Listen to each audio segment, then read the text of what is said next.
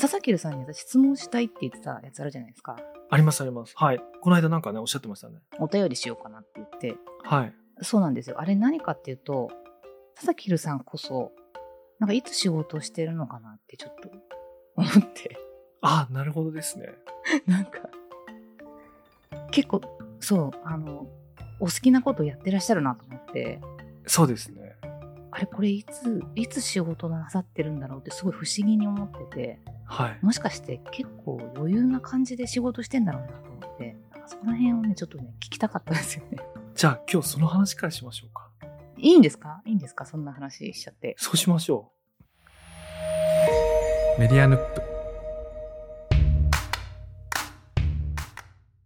こんばんは、佐々木優です。こんばんはあやこ P ですようこそ2回目のメディアヌップへようこそいらっしゃいました。結構あのいい感じのスパンで呼んでいただいてありがとうございますそうですね。僕なんかあの、あやこ P さんと喋りたいなと思うことが一個思いつ いて。でね、それがはいビジネスフレームワークを前回話したんですけども、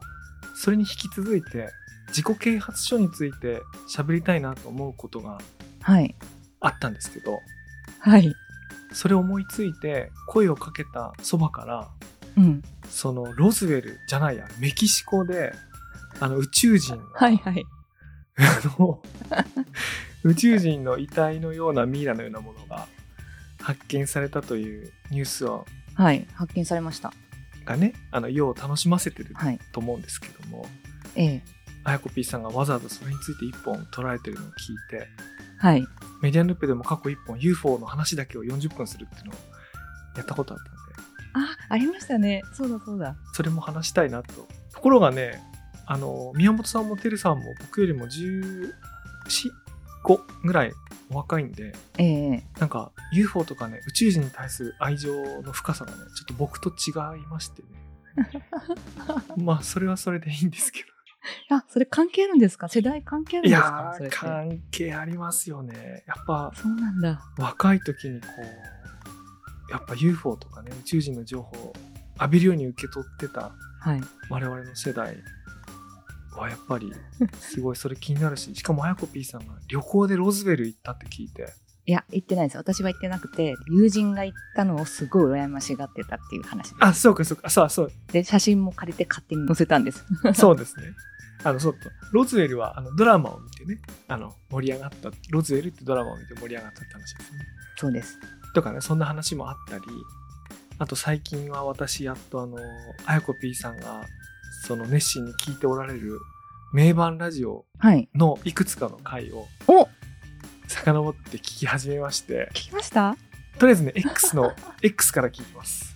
あ、本当ですかはい。嬉しい、嬉しい。すごい。ありがとうございます。あのね、直近のアート・オブ・ライフ30周年記念番組をあ3回連続やってて、ーはい。そうですね。しかも、しかもですよ、これ30周年記念企画ですけども、はいその前にもアート・オブ・ライフ企画やってるんですよね。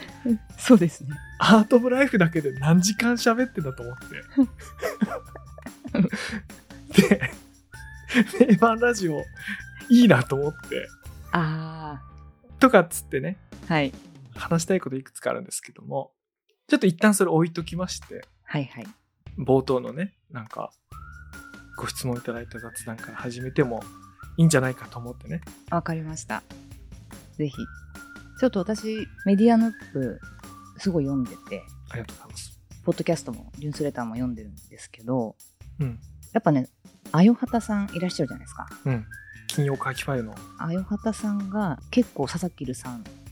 のメディアヌップとか影響を受けてるじゃないですか。そうなんですかね。僕は僕でね、あやはたさんのニュースレターに影響を受けてるんですけそうなんですね。どね。で、まあ私もすごい影響、お二人に影響を受けてて、すごい読んでるんですけど、なんか、あよはたさんは割とお仕事をガシガシされてるなっていう感覚があって、まあ企業にもお勤めだし、まあ他の副業とかもやってうてん。そ、うですね。そういうちょっと、なんだろう、うん、仕事の中のうん。こう結構愚痴みたいな、なんか Google のなんとかが、あ、よく言ってますよね。えー、何でしたっけ、アナリティクスが変わってどうのこうの GA4 がどうだとかね。言ってますよね一時期すごい言っててあ相当、ね、困ってんだなあわかるわかるそういうことあるよなとか思いながらで翻ってなんか佐々木るさんうんあの、ね、会社ももちろんあの、えーっと3月にお辞めになった後ごはい自身で独立されてうんポートフォリオワーカーとしてやってらっしゃると思うんですけどうんなんか結構遠野にも行きまくってるし、うんでもなんか遠野は仕事だとか言いながらあなんかフィールドレコーディングすごい大量にやってたりと かあと物語をすごい書いててそれ仕事じゃないよなとか思ったりとかはいはいなんかですねあ私が聞きたいのは 「佐キルさん仕事をしてますか?」っていうのをちょっとね 聞きたかったんです。てかいいなと思ってそのライフスタイルが。はいだかはらどうやってなんか両立みたいなのしてんのかなっていう平たく言うとそこら辺がね気になったんですよね。 いちなみに遊んでるような風に見えるやつも大抵の場合ははい、何かの何かの形で自分の仕事にはなってるので仕事に見えないかもしれないんですけど一応なりわいっていうんですかねなんかそうではあるんですけどうん、とはいえ何で稼いでるっていうかあの不思議だなこの人何してるんだろうなって思う部分があるとすればですねはい、一個だけあの組織開発とか人材とか採用とかあのそういう領域の仕事もちょっとしてるんですねちょっとっていうか、まあ、結構してるんですようん、あのそこに関してはなんだりニュースレターに書いたりあの喋ったりってことはまあさすがにこうできないのであそっかあのそこはさすがにあんま書いたり言ったりしてないんですよはいはいだから、うん、てかほとんどてか全くしてない書いてないぐらいな言ってないぐらいだと思うんでなるほど多分ねそこがねこの水面下でやってることだと思いますねはいよかったですそうなんですねなんかもう一大資産築いてるから割ともうんうそのななりわいっておっしゃってるけどそのねなんかちょっと悠々自適な感じなのかなって思ってうん少なからずちょっと嫉妬心をちょっと嫉妬心っていうかこういやなんかねお仕事につながってるって言ってもはいはい直接的じゃないんじゃないかなって思ってはいはいはいはていその本格とか、うんうんあのえっと何でしたっけツアー今度やられるじゃないですかあの歩くやつうんああいうのとかもうん もちろん間接的に何かしらねいろんなご縁が出てくるからきっとお仕事になるっていうのは分かるんですけどそこですごいなんかねなんかちょっと下世話な銭下場な話ですけどなんかこう一気にボンってお金が入ってくるとかじゃなさそうだなとかそういうのがすごい多いそうですよね印象っていう意味です。いや確かに確かにそれはそうですよねそそれでボーンって入ってくるわけないですからねうん、確かにそういう意味では不思議な人に見えるかもしれませんけどもその組織人材採用周りとかは前から仕事でよくやることもあったんですけどもそうなんですね。で独立してからもありがたいことに声がかかるというかあ困ってるんだったらややりましょうかみたいな場面があってですねはい。あの商品としてできますよっつって並べてたわけじゃないんですけどもそれは、結局やることになるあそれあの僕も楽しいと思ってるんだよなあ、じゃあ結構あれですか忙しいですかじゃあ、佐々木由里さん。えっ、とね時期によりますけどね、うん、はいそうだそうだ。あの、もう一個思ったのが、結構に日中昼寝してたりとか、なんかひあのサウナ行ってるなと思って。あのね日中のね昼休みは大事なんですよ あの昼休みは2時間取ってるんですけど2時間、すごい。いやでも例えばあの8時から働き始めますよねで12時まで4時間やってうん。で午後2時からスタートするとまあ大体間2時間ありますよねうん。でそのままうんうん。 2時から6時まで働くとまた4時間でで家族とご飯食べ終わってまた8時からやるなんかやることも多いんですようん。まあ、そうすると普通に8時間とか10時間とかやりながらお昼は2時間ぐらいなるべくスペース取ってるみたいなことは多くてですねそうするとその間に運動したり、ああ、そう、そうなんですね。うん、お昼はそうですねプール行ったりすることが多いですね そうそう。ねいや、すごいなと思って、なんか、アメリカのなんかすごいエリートサラリーマンがいそうなやつですね。それなんかこ う、途中ね、プール行って泳いでみたいな、サウナ行ってとかね。朝運動する人もいますけどあの朝僕子供と一緒に、はい。子供のご飯作って子供とご飯食べたりするんでなんか朝ねなんかそういうことできなくて、で幸いに自宅中心で働くことが多いんでまあだったらで昼は子供もいないしうん。奥さんもなんか用事で出かけてることも多いんでじゃあどうせだったらそういう時に運動した方がいいかなと思ってうんうん。で運動するとね眠くなるでしょプール行くと 眠くなるじゃないですかですよね。プールとか一番眠くなるやつですよ。眠いもう眠いもうね寝るんですよそして30分からあからじゃないな20分から一番長くて30分ぐらいあ眠るんですけあ。うどん。僕ものすごいあの寝入りが早い んですよね10秒でもうすでに眠れるんで10秒あれば眠れるんでああ、伸びたみたいそうだからパッと寝てパッと起きてでまた午後からやるみたいなやつな。であすねあ、そうですか。だからね、割と普通にやってますね。そっか。いや、なんか、独立すると、はい。そのでかつ家でやると割と周りがどう仕事してるかとかが見えなくなってくるからそうね。なんかねちょっと不安になるんですよね。確かに確かに。 ななんていうのかなだからね人がどうやって働いてるかが結構気になっちゃってすごい佐々木留さんなんかこれ遊んでるのかなってすごい気になったんですけどあやっぱあちゃんとやってらっしゃるんだと思って私もちょっとね襟を正さなきゃって今思いました。すいません。じゃあ例えばあの、普段言うことないんですけど、あの、いや、例えばどういうことしてるかっていうと、採用プロセスの設計とか、はい。あるいは、えっ、と、エンプロイサーベイの設計をして、ほそれの、えっと集計と分析をして、えっと、次のう。はい。下期の人事の制度設計およびそのアナウンスメントの戦略立案をするとかへえ。へえ、そんなことやられてんですか全然。あとは ジョブディスクリプションその採用のジョブディスクリプションの、はい。まあ、デザインというか一からやるっていうよりかはこのいう人材を集めるためのジョブディスクリプションの書きっぷりがはい。今開示しているものとズレがないかレビューをしてうん。直すとか なんかそんなことしてる風に見えないと思うんですけどああ、そうなんですね。僕がいつもなんか本の話とか音楽の話ばっかりしてるから見えないと思うんですが全然見えない。あなんかちょっと、やっぱりちゃんとしてるんだなって思いました。一応こういうこともうん。求めに応じてやったりしてるんですね求めに応じてっていうかはい。そういう場面があるんでやるんです普段なんか漫画とか漫画の話はしないかあの映画の話とか本の話ばっかりしてますけどもはい。あのそういうこともねやっておるんですねああ、そうなんですね。いやーちょっとファンとしては嬉しいですね。そういう面が見えると。あちゃんと普通の人でよかったみたい なそう、普通の人っていうか、 ちょっとね、いろいろ秘密をね、あの、探っていくのが嬉しいじゃないですか、なんか。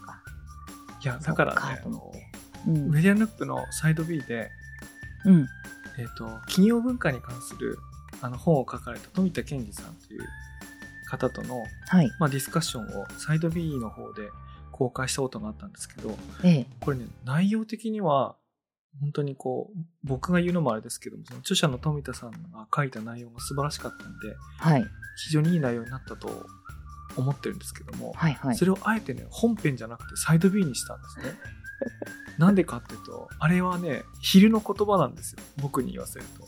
夜の言葉じゃな くてなるほど。そっか。そうあれ本業に近いんですよ僕のはい。本業っていうか稼ぎに近いからうんうん。でもそれメディアナップ本編でやるのなんか違うんじゃないかと思ってああ。やっぱそこ区分けしたくなる。わかりますよ。でもちょっとね、ブランディングっていうかね、 ブランディングとかそんなんじゃないですけど、なんかね、ちょっと出したくないとこありますよね。でも。うんまあ出したくないわけじゃないんですけどやっぱりそのうん特定の企業とか特定の人とかに、うんそのスペシフィックにうんなんていうか業務とかね知識を提供しているのでなんかうんうんそれっぽくい遠回しに言えないんですよねだからうーん課題とかこういう課題がありますとかうんなんとかだからあんま言えないことが多いんでまあ結局言わなくなるってことなんですそっかあーそうなんですねけども、いやなんか失礼なこと言ってすみませんなんかうん、あいえいえいえいえねえなんかちなみにあやこ P さんが今言及されたのははいおそらくはそのミデヌップ特典会員で見られる日記の中にあーそうそう今日はどこ行ってきたとかはい今日は昼泳いで午後から仕事したとかなんかそういうことが書いてあるからこの人はそうはてみたいなそうことですよね。そうですそうですうん、それがねいやすごい面白くてあの日常のやつすごい好きなんですけどあの読めば読むほどねあこの人ちょっと仕事してないんじゃないかなってそういうあの恵まれたステータスにいるんじゃないかなってちょっとねうがって見てましたなんかファイヤーとかではないですね。私じゃないんです。ねうん、いや何しろね日記だってあれ週に一遍かうん最近はもっとペースが落ちてますけども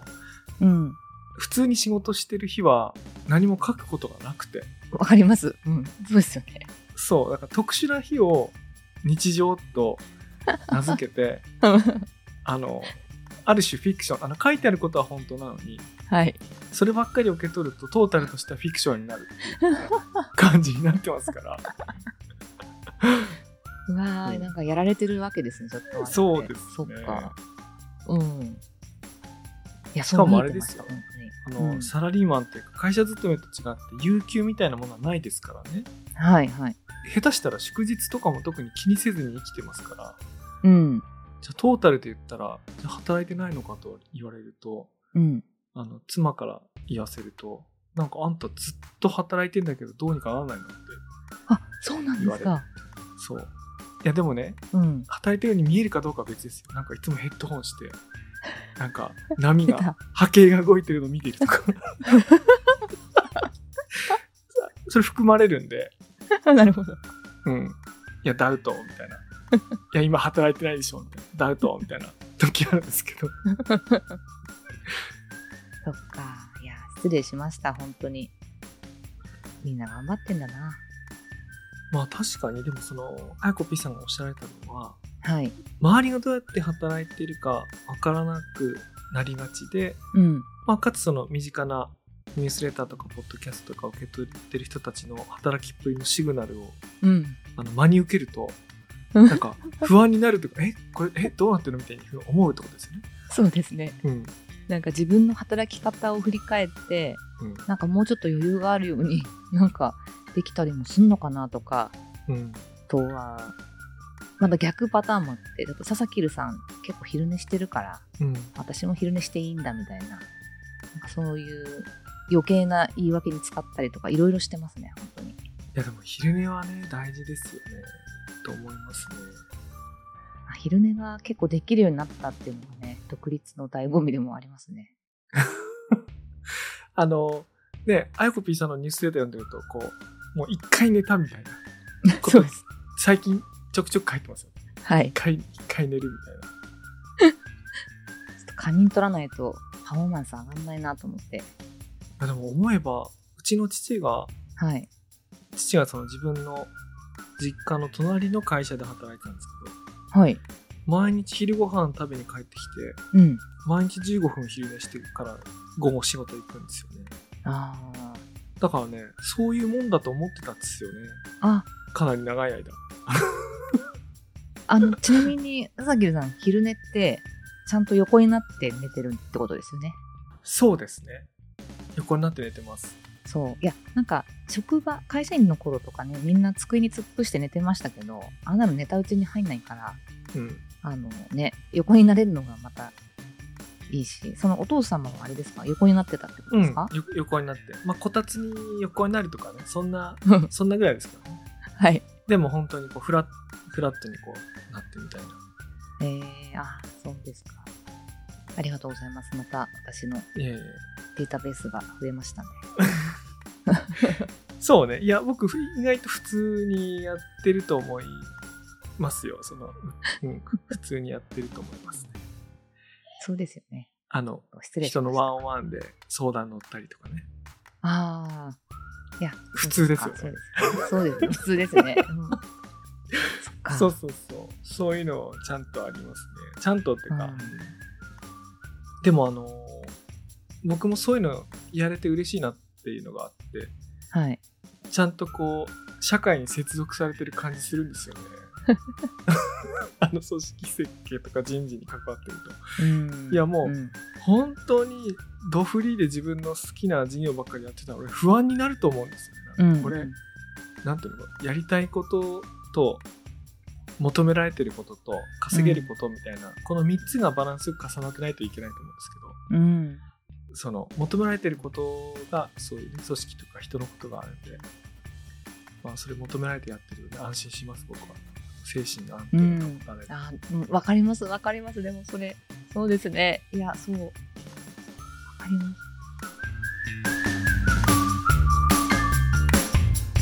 そういえばそれこそはあいやこさんが今やられてる仕事って言えないものなのかもしれないんですけどはいどういうことやってるんですかああ一個はあれですね佐久さんとちょっと絡んでるうんネクストコモンズラボですね山形にちょこちょこ行かれてるやつですかねそうですねうん今は山形と高知の案件が動いててあら高知ちょっと遠いですね遠いんですけど基本ちょっと今のところ遠隔で、で10月からはうんうんちょいちょい行く感じなんですけどねへえいいですねうん、なんかあの、ネクストコモンズラボの面々ってうん結構天才肌が多くてですね。あの俺いつかねええ、いつかメディアヌップではい。ネクストコモンズラボの面々っていう特集を ねあのやってもいいんじゃないかと思うぐらいうん、あの僕初めて会った時にははい。 なんかその海賊船に乗ったような感じがするっていうかわかりますあの海賊船ってあの本当にこうベタな「ワンピースみたいな漫画を思い浮かべてほしいんですけどはい。なんかみんな一癖も二癖もあってうん。でこう言うと大変失礼かもしれませんけどできないことの方が多い人た ちだってねいや仲いいから僕あの仲いいと思ってるからこういう言い方しますけど、他の人がそういうこと言ったら僕許さないかもしれないけど、なんかそういう変わった人たちがなんかいてやってるなと思ってすごい衝撃受けたことあって、いや、そうなんですよ。なんかね、うん天才肌っていうかね天才肌っていうか、やっぱ会社勤めを粛々とやってきた人たちじゃない人たちしかいないから、そういうことですねそうです、ですよね。うん、もうねうん。フレームワークを勉強して自己啓発に勤しんで きた我々のような凡人が度肝抜かれるような人たちがいっぱいいますもんね。いや、ほんとそうなんですよ。そうなんです。だから結構噛み合わせるのが大変だったりとか。そうですよね。あれちなみにどなたのことをおっしゃっておりますかそれ。いや、あの、これはね、本当にマスとして言ってます。あみんな特定の人って、うん、みんじゃななくて、そねんな、うんそうね、はい僕もそう思います。あの誰じゃないですね。もう誰じゃない。誰じゃないんですよ。うん。なんですけど、やっぱ出てくる話とかアイディアとかを引っ張っていく方向性みたいなのが、まあすごいなと思って、うんうん なんかね、よくみんなお互いがお互いを口だけ、口先だけのやつみたいな感じで罵ってるんです けど、じゃあもう今その罵り現場もちゃんと見られてるんですね。そうですね。見てます、見てます。うん見て、なぜか私とかがたまに呼ばれて、うんあの、ちょっと翻訳してくれとか、あの、なんていうんですかね。うんえーっと、私に理解ができなかったら、この案はダメだとか、なんか変なカナリアの役目にさせられたりとかして。ああ わかりますそれ、言いそうな人は白水さんという方 ですか、ね、そうそう、そうです、ね。そうです。ね。そうですね。こう、凡人にもちゃんとわかるような言葉で言わなきゃダメとか、うんうんうんうんでそのためになんか呼び出されたりとかしたりとか、うんうん。まあでも結構、な、なんていうんですかね。言ってることはまあだからみんなを結構感動させるからすごい言葉はいいいいんですよねみんなすごいうん言葉も思想もいいしうんでちゃんとあの、ね、それを現場でじゃあどう動かすかってこともできる人材も揃ってきてる感じがしてるのでうんいいんですけどまあでもいろいろひっちゃかめっちゃかになるのであれですねその時に何に困るかっていうと捕まらないことが一番困りますねなんかみんな忙しすぎてあ連絡は取れない連絡が取れないとかもう時間が合わなすぎてもう打ち合わせができないみたいなあ危ないもうあのー来週ミーティングできる時間ありますかって言ってみんなこう21時以降からみたいななんかそういう感じになりますよそうそうなるなりますよねでその21時以降もね、合わなかったりとかうん、 合わ一ない人があってもねもうもう一人が全然ダメとか大も変うそれのなんか前回のあのメディアノップでいうと安堵を取るのがですねうん、うん、非常に大変ですねだからそこがすごいストレス確かにそうですねみんなやってるプロジェクトが1個じゃないですからねそうなんです今回ってうんだからそういうネクストコモンズラボとかあとは私も前職の分野のお仕事をそのまんまうん他の会社でやってたりとか、うんうんえっとあと子ども会議っていうのをやってましてですねはいこれも非常にユニークなプロジェクトなんですけど子供会議それはそうどでういうすね株式会社子ども会議カッコ仮っていうですねうんあの仮仮の株式会社を作ってるんですね。うんで子どもたちにこう社会社会で役に立つみたいな経験とか、うんありがとうって大人から言われる経験とかうんそういうのをなんか作るっていうのをやっててそれも、まあ、一応お仕事みたいな感じになってはいますね。これは二子玉川で都都内のそうです私は都内でやってるんですけどオンラインでもあったり他の県でもあったりみたいな感じでやそうなんでってすねます。うん、これはもともとやられてたんですかこれはそうですね会社員の時からへえやっててこれは2020年からプロジェクトスタートしてそうなんですね。だから子供の相手もしながら、相手って言ったらちょっと失礼ですけど、子供と一緒に仕事しながら、なるほど海賊と一緒に仕事して、で、一方でなんか、あやこ P さんこれは忙しいですわえー、そうですか えーなんかその使う頭の使う方向性がなんか一個一個違うような気がしてそう、そうなんですよ。だからそれが、うん忙しさの原因になっちゃってて、なんか一個一個大したことないんですけど、うんあの、スイッチングがすごい結構ね、大変なんですね。うんなんかおお子さんとたくさんと写ってる写真とかありました けど確かに日常にこういう瞬間ないもんなそう、だからさきるさんに聞きたいもう一個あって、うんあの前、スケジュール管理大変ですかってちょっと DM でそうでしたね聞いたはら、全然大変じゃありませんってなんか塩塩な回答が来たんですけど そう会議はねそんな多くないから 会議を調整するってことの大変さはあんまりないんですよねなんか昔は会議多くないんですか昔はそれこそ一日中会議するのが仕事だったんですけど今は制作とか開発みたいなうんあのそういう部分が増えたのでうん制作とか開発だと1人で2時間確保して集中してやるみたいなやつがふうになるからうんまあそれはいろいろ会議入れられた後に空いた時間でやればいいからなんか後でなんとかなそこは後で確保してこうやったりするんですけどうだんからねなので開けてるんですよねじゃまあ自分作業するために開けてるんですけどただ会議したいですとか商談したいですって言った時にはもう、まあ、自分の作業の時間のとこ後回しにしてパッて入れるから、うんあんまり大変じゃないっていうのはあってですね、そうですかいやでも、あやこさんのやつ今聞いたら多分、ネクストコモンズラボのやつが多いんじゃないですステークホルダーが多いっていうか、調整事が多いから。あそうですね調整事はそこが一番多いですね、うん、なんかイメージつきます、それは。あの自治体さんとかともねやり取りするんでうん。それがまた大変でそれは、で会議ツールとかってどういうふうにするんですなんかその、アジェンダ、資料の共有、議事録とかって、いやーだからそれももう NCL NCL うん流儀を押し付けててうんうん自治体に 普通に Google の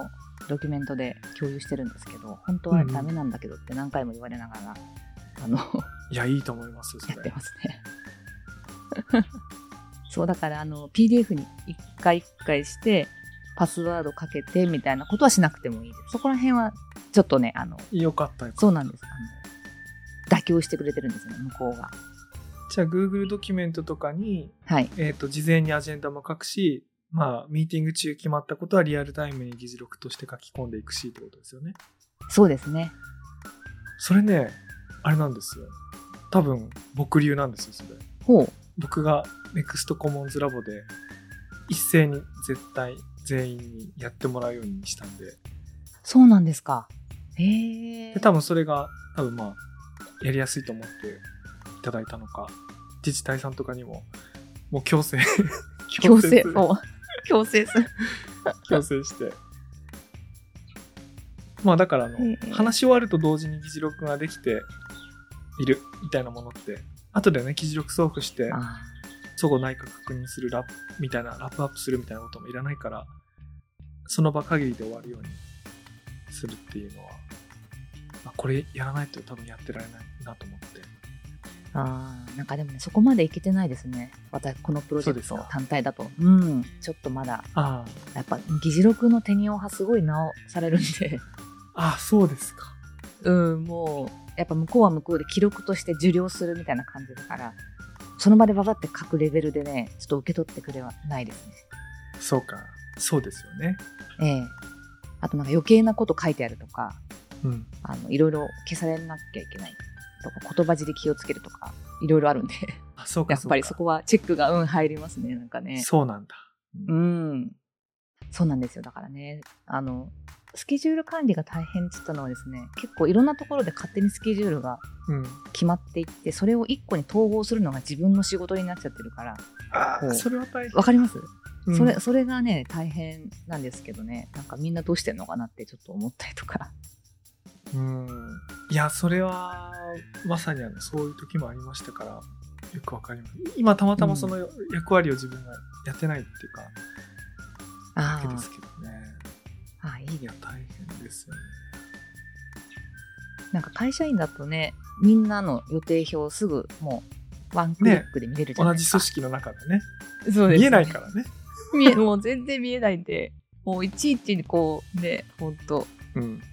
こう調整してる矢先に全然私の違う仕事でそこ埋まっちゃったりとかしてやばいってなってまた調整し直すとかいやーそれどうにかならんですかねなん かなんか自分一人のことだったらなんかそういうカレンダーリーとかって言ってはいはいはい自分の空いてる時間とか共有するサービスありますけどありますけどねそれが複数人かつそのカレンダーも特に使ってない人たちとのそう そうそうなんですよね偉そうじゃない ですかなんかほんともう全然どうなってしまうんだろうねそう、そんな感じです。だから、あの、そういうことにね、いろいろ振り回されてるので、余計に忙しいみたいな。忙しいっていうかね、体力奪われるって感じですね。なんかそういう余計なことに。はいなんかそれは分かりますねなんかはい。すいません、なんかこんな話を。いやいやして、しまっいてやいや、いいんですよ。今日はね、あの、雑談にしたいなと思ったのと、あの、多分私の回線があまり良くないので、全然こう、宇宙人と x ジャパンの話まで いけなかったんですけども。朝霧さん、うん自己啓発は何を話したかったんですか、そうね、な何を、あ、そうそうそうそう。全然、あの、本題に多分行かずに今日終わっちゃうと思うんですけども、何を思ったかというと、うん最近部屋の、家庭内の引っ越しをしてて、うん、うんえー、とその自分の部屋を移動するのに合わせてうん。その本棚なんかも、まあ、本を減らさなきゃいけないんだよね本棚もちっちゃくなるからはいはい。で久々にこういろいろ本を整理して、まあ、さらに処分したり売ったりとかってした時にふと気づいたらうん。あの自分の本棚に自己啓発本が一冊もなくなってることに気づいたんですようん。昔そこそこあったんですけどね今もうゼロ冊になったはいはい。あのおうなんていうかこれ例えるなっていうかね自己啓発ポルノみたいなそのエロ本みたいな感じだと思うといいと思うんですけどももう盛んな頃は見ても見ても足りなくてたくさんそういう本を買って読んだそばから飽きておかずが欲しくてどんどんそういうポルノとして自己啓発本を買うんだけどだんだんと恥ずかしくなって隠すようになってきて、はいはいでさらに年を取ると、うん隠してるんじゃなくてもう部屋にそういうものがなくなる部屋にエロ本がなくなるみたいな感じであもうないわと思ってでその時にあ俺なんかそういう自己啓発欲性欲ならぬ自己啓発欲がなくなったんだとうん思ったんだけどうんでも昔よく読んでたから、あのーすごく好きなやつもあったなと思ってうんうん好きなやつっていうかもう自分の中に取り入れたもの血肉になったものもあるっていううんなんかそれ懐かしいなぁと思ってあれなんかでも自己啓発本って読む人もいるし読まない人もいるし誰か読んでる人いないかなと 思って声をかけなるたっほどていうああそういうことですねいやーそれ話したいですねじゃあね次好きなやつありますなんかちなみにあのそう今日そのテーマだと思ってたので、はい、何が一番良かったかなって思ったんですけどうん、私ね割と最近ここ10年ぐらいで読んだやつだと、うん自分の小さな箱から脱出する方法ってやつお知ってますいや知らないんですけどはいそれいいですね自己啓発本のお手本のようなタイトルですねそこそうそうそう そうなんですよ もうねうんこれはね結構、うんでも本当効き目があったというかうんあの結局ね私が思うに自己自分をメタ認知するっていう話と、うんうんそれと人間関係を滞りなくするっていうところの本ばっかり読んだってたことに気づいて、はあはあはあうん、なんか自分磨きっていうよりはねそこなんですよね自分がなんか自分が思ってる自分でじゃないとか自分の思い込みとか、あと周りはそう見てないとか、うんうんそういうことにやっぱりね手こずってたんですよねしばらくはあはあ30代とかだからそれが一番ね覚えてますね内容とかうんうんいやこれまさに今おっしゃったように効き目はいうん自己啓発本ってなんかいいものと悪いものがあるんじゃなくてうんまあいいものと悪いものもあるのかもしれないんですけど聞くものと聞かないものとか自分に合うもの合わないものその処方箋っていうかですよねそのそうですねうんで僕この間の衝撃のあれがあってなんかあのはい職業訓練校で半年に1回講演をやってるんですよえ。職業訓練校っていうのは年齢もはいバラバラの、キャリアもバラバラの人たちがその一旦こう仕事をお休みしてる間に次にはい仕事を探すあるいはキャリアアップするための、うんまあ、新しく技術を知識を覚えるための職業訓練校みたいなやつなんではい年齢とキャリアと地域バラバラに集まってくるっていうやつがあってはいで、そこでこう、一コマ、まあ大体2時間半ぐらいの講演を半年に1回担当してるんですけど、それはうん違う遠の物語とか話すんですかそれ 違う違う。違います違う違う。僕の、僕の裏の顔のっていうか、いや、表の顔の、 表表の方はいうんビジネスフレームワークと自己啓発の話をするん ですよ。フルで。 あそうなんですね2時間半フル、フルでやるんです。へえすごいで、その時なんか質問されて、はいえっ、と、どういうのがおすすめですかとかって言われて、はいえーっといろいろあるんですけれどもじ古典的なものとしては7つの習慣がおすすめですってなんか言ってうんその場でなんか Q&A のセッションだったからはいなんか23分の間に7つの習慣の話をしなきゃいけなかったんですよね。でもちろんね、7つあるから7つ全部喋れないんではい僕が好きな7章の話をバッとしたんですよ。はいはいで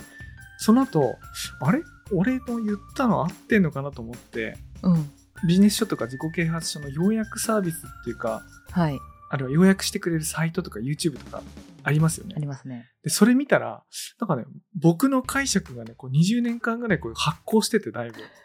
あの、割と独自の、俺俺の7つの習慣に、俺の7つの習慣になってて。まあ、つまり、ことほどさようにというか、あの、書いてあることははいいろいろ立派なこと書いたり聞いたり聞かなかったりすると思うんですけど一度聞くとうんその効き目が長く聞くと自分のものになるんですよねうんでそれを自分の中で20年間繰り返し使って原点に立ち戻らないでいて使いまくっててってたらだいぶ変形しただいぶ発酵した感じになっててあで思ったんですあこれ逆に今の俺の方が面白いまであるなと思いながらまあへでその時の Q&A ではまあ喋った後にまあちょっとこはれい長いあれなんで、今 YouTube で検索した らおそらく中田敦彦とかが解説してると思いますよって言ったらドンピシャで解説しててーうんうんでそれ見たら俺言ってるのと全然違くてまあ衝撃受けたんですけ どまあ自己啓発書っていうテーマ面白いなと思った理由の一つにもなってますねそれ。あーいやいそうですよね、まあ、結局自分流に解釈して自分がご機嫌で、ね、生きていれれば全然いいのであそうのそ素う晴らしいと思います本当に、うん、だから正しく読めてなかったとしてもうん、聞いてるってことはうん聞いてんですよ。うんいや本当そうですようん本当にそう思うなそうだじゃあこうしませんかあのはい今度宮本さんも入れて3人で撮 って宮本さんに自己啓発書の話をするっておそらくね読んだことないと思うそうですかねあそんなことないかな 読んだことあるかな自己啓発なんかよ読んでんじゃないかなあじゃあその辺から伺ってみましょうその辺、そうですね。それ、じゃあおすすめのなんか私一個、熱弁する準備しとけばいいですかね。うんなんかビブリオバトル的に1個その要約して熱弁するやつをじゃあ俺の7つの習慣ちょっとやってみせましょうかこれあ、ぜひぜひ。すごい。それ超貴重だ。俺の俺の7つの習慣もうね、何十年も。何十年ですよなんですごいですよね、はい、わかりました。OK です。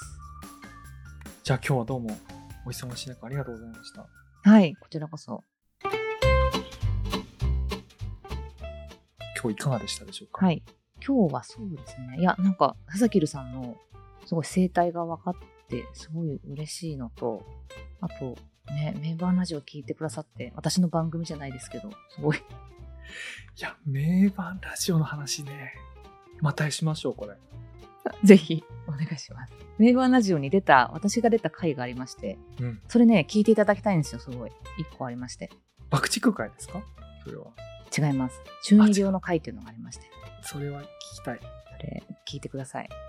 よろしくお願いします。ありがとうございますいや僕は今日はあれですねネクストコモンズラボの面々っていう思いもよらない企画が思い浮か んでいやほんとねみんなどういう人かね僕紹介したいんですよねなんかなんかぜひそれをどっかでやろうかやりたいなと思います。なんかで出てますよね、もうね、メディアムネットには。ほんとね出てる人も多いです。林さんとか出てる。そうですよね。林さんも出てるし、うん。あと僕ね高橋さんを紹介したいんですよね。